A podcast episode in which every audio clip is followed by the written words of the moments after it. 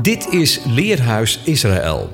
Met elke week de bespreking van een gedeelte uit de eerste vijf boeken van de Bijbel. De presentator van deze week is Anko van Molenbroek.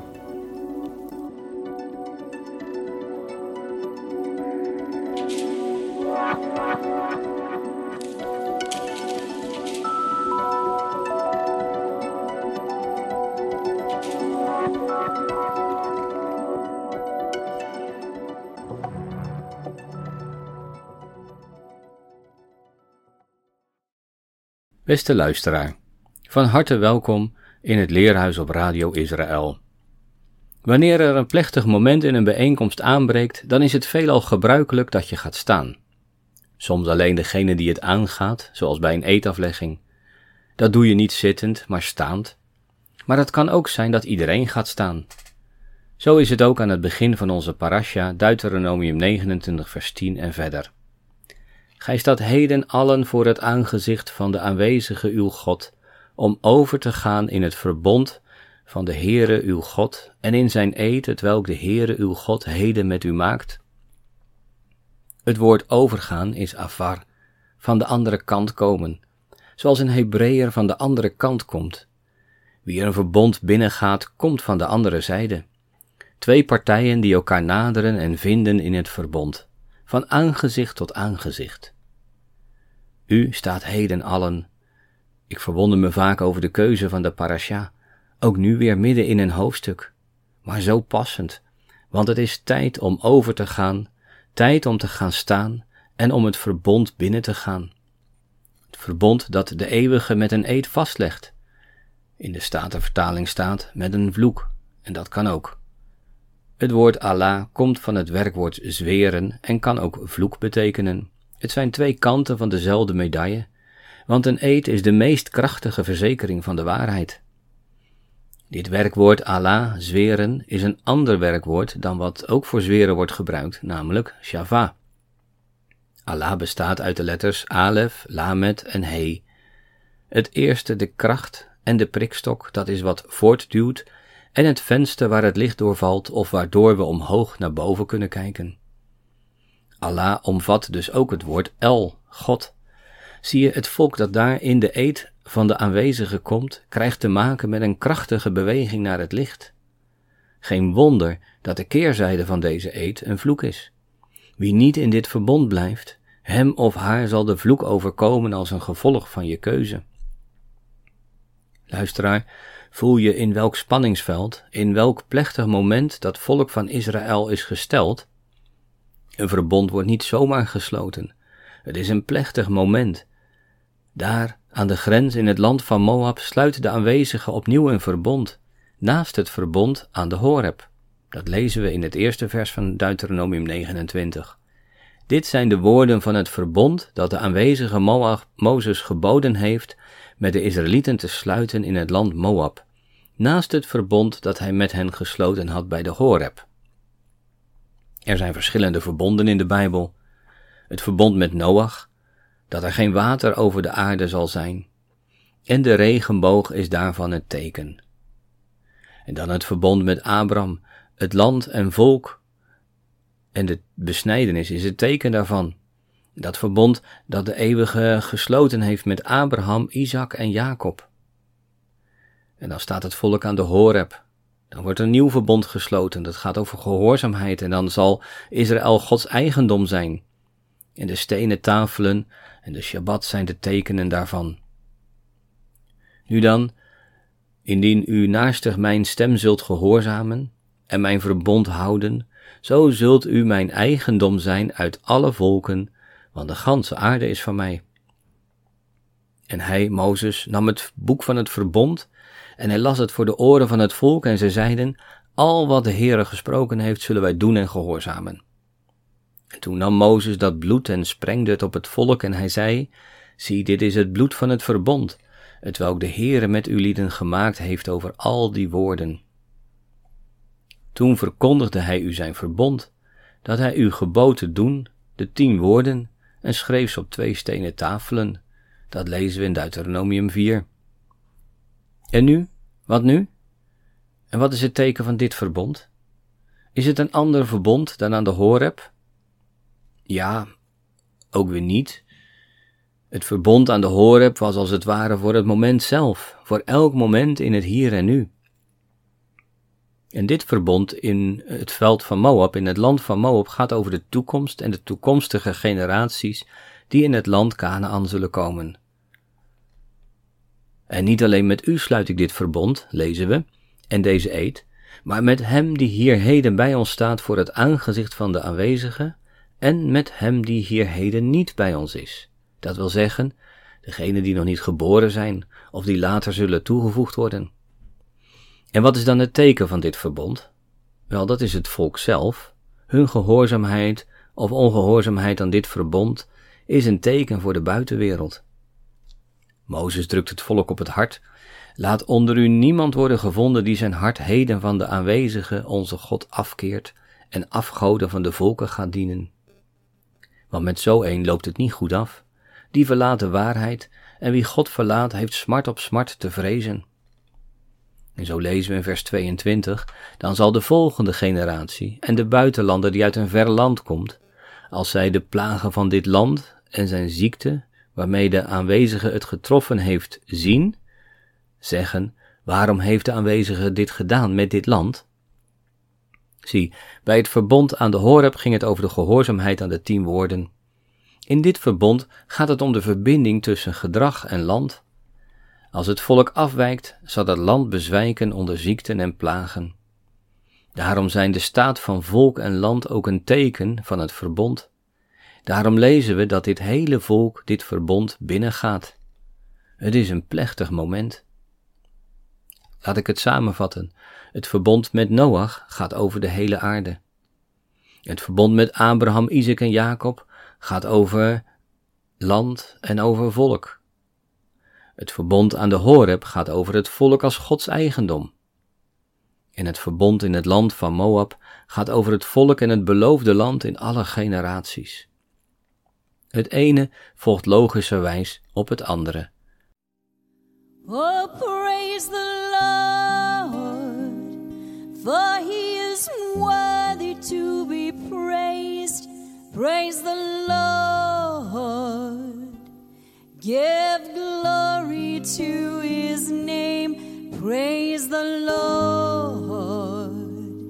Come before him. Sing to him with a new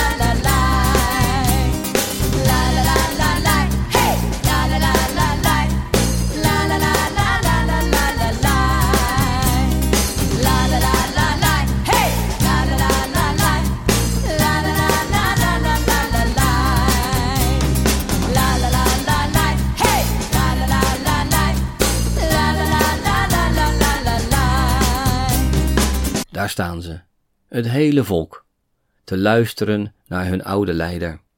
Een man die hen door de woestijn leidde naar het beloofde land. En voordat ze ingaan in dat land, gaan ze in het verbond binnen. Het volk staat opgesteld om het verbond binnen te gaan. Het woord opstellen is natsaf. Dat bestaat uit de letters noen, tsade en beet. De vis, vishaak en huis. En de wezenlijke betekenis van het schaf schemert er al in door. De vis die met de haak wordt opgevist en, in, en thuisgebracht. Dat is altijd het patroon in de schrift van ingaan in het koninkrijk, de vissen die op het droge worden getrokken. En wie uit de maalstroom van de tijd wordt gevist, gaat daarin niet aan onder, maar wordt gered. Yeshua noemt zijn leerlingen niet voor niets vissers van mensen. De vis, de noen, ziet ook op de volgende generatie, het zaad. Een volgende generatie wordt uit het water en uit de woestijn gebracht in het huis in Canaan. De eerste keer dat we het woord in de Torah tegenkomen is in Genesis 18, als drie mannen Abraham bezoeken. We lezen dat deze drie mannen tegenover hem staan. Je zou ook kunnen zeggen dat deze mannen zich rechtop stelden en op Abraham neerkeken. Uiteraard niet neerbuigend, maar we weten dat zij afkomstig waren uit de hogere sferen. Je zou dus ook kunnen zeggen dat Abraham naar de mannen opkijkt. Iets vergelijkbaars zien we in Genesis 21 als Abraham en Abimelech een verbond sluiten. Dan stelt Natsaf Abraham daar zeven ooilammeren apart. Die dienen als bewijs dat Abraham de waterput waarover oneenigheid was, gegraven heeft. Ze dienen als een eed. En daarom heet die plaats ook Beersheva, de put van de zeven of de put van de eed. Een derde keer is als de knecht van Abraham, Eliezer, zich stelt aan de waterput. Waarom? Om te zien welk meisje hem water zal putten en te drinken zal geven. Dat meisje zal de bruid van Isaac worden. En je ziet dat opstellen altijd ten opzichte van iets of iemand anders is, een tegenoverstellen. En het heeft ook de notie van de toekomst in zich. Abraham kreeg zicht op een zoon. De put betekende het leven voor die zoon. En bij een waterput kwam ook de bruid voor de zoon. De zoon die als de volgende generatie in huis wordt gebracht. Want zo kunnen we Natsaf ook zien. De generatie uit het water gehaald, in huis gebracht. Alles duidt op een nieuwe tijd, een nieuw verbond. En men noemt dit de vernieuwing van het verbond, maar dat waag ik te betwijfelen.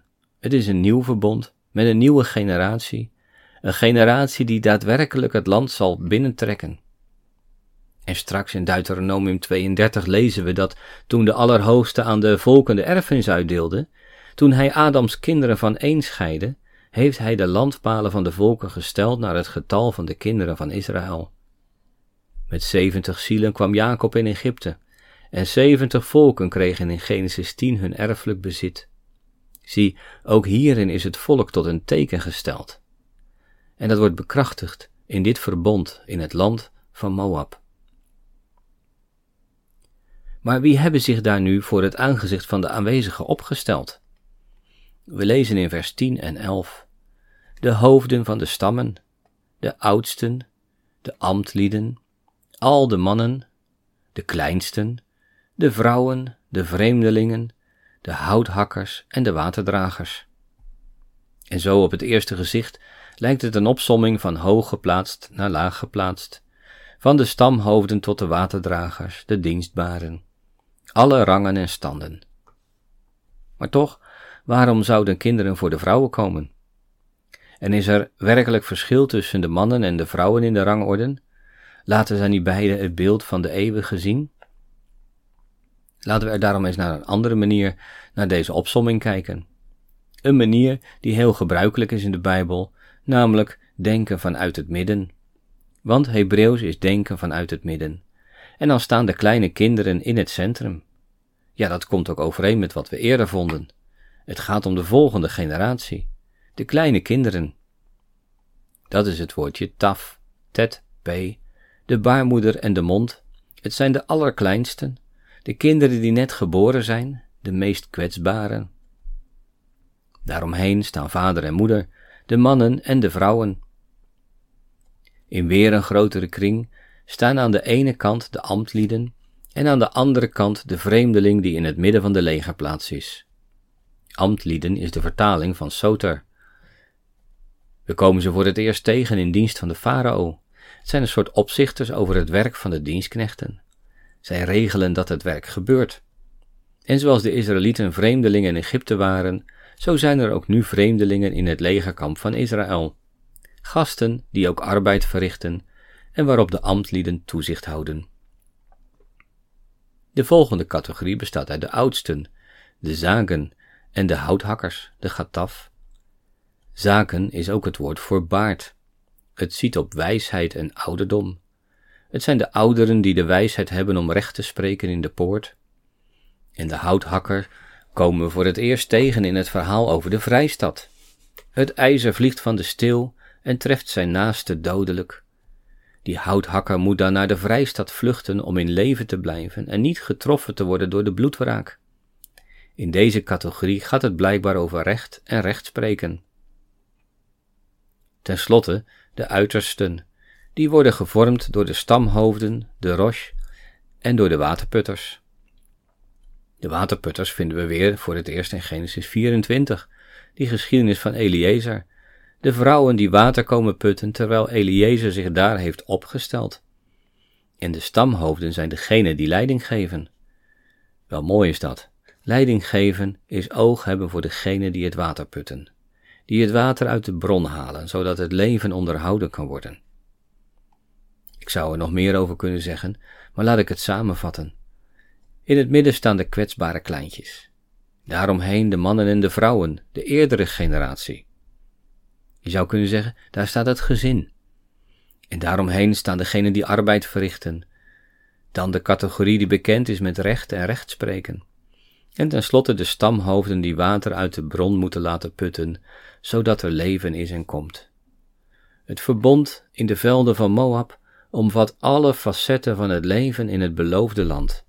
Vitaal leiderschap, barmhartige rechtspraak, eerlijke arbeid, ja, alle mannen en vrouwen met hun allerkleinste en kwetsbare kindertjes. Luisteraar, het volk, deze generatie, die zo het verbond binnengaat en zich tegenover de aanwezigen opstelt, is tot een teken in deze wereld, tot in alle generaties, tot op de dag van vandaag. En zo lezen we ook in het volgende hoofdstuk: Het zal gebeuren wanneer al deze dingen, de zegen en de vervloeking die ik u voorgehouden heb, over u komen, dat u het weer ter harte zult nemen onder alle volken waarheen de Heere uw God u verdreven heeft.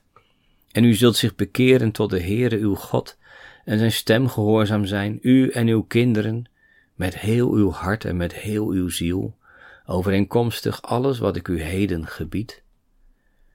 Dan zal de Heere uw God een omkeer brengen in uw gevangenschap en zich over u ontfermen. Hij zal u weer bijeenbrengen uit al de volken waarheen de Heere uw God u verspreid had.